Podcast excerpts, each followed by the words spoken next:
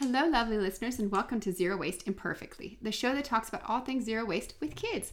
I'm your host, Sheila, and I am the owner of Embrace Less Waste, a zero waste store in Wesley Chapel, Florida. Our show is short, sweet, and to the point. Today, it's a little bit noisy here. The dog's running around, the kids are already up. It's about to storm, so not quite sure what you hear in the background today. Happy St. Patrick's Day. So, when I was a lot younger, my day would be a whole lot different than what it is today. I would be dressed up in green. We would head to the pub, drink some green beer, stay out way too late. Yeah, those days are over. They've been long over.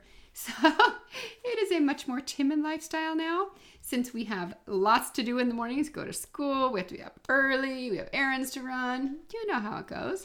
So, what are some fun things that you can do on St. Patrick's Day? Well, green, everything green is so much fun. Start the day off with a green smoothie, start planting some microgreens on the counter, sprout some seeds. There's so many fun things. Uh, what else could you do?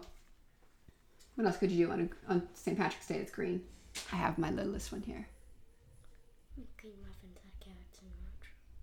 We make green muffins out of carrots and what else? No, no, broccoli Broccoli. We could do spinach too. That would make a cool green muffin. We could make a basil salad dressing to have green dressing. What else could we do that's fun and green, girls, for St. Patrick's Day? Do you have any suggestions? Huh?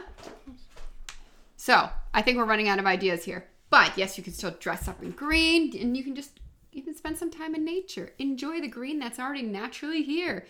Well, happy St. Patrick's Day. I have just been invaded with a dog, a cat, and two children who are here entertaining us in the background. So I got to cut this short and sweet. Have a happy St. Patrick's Day. Stay safe and stay healthy and enjoy your day.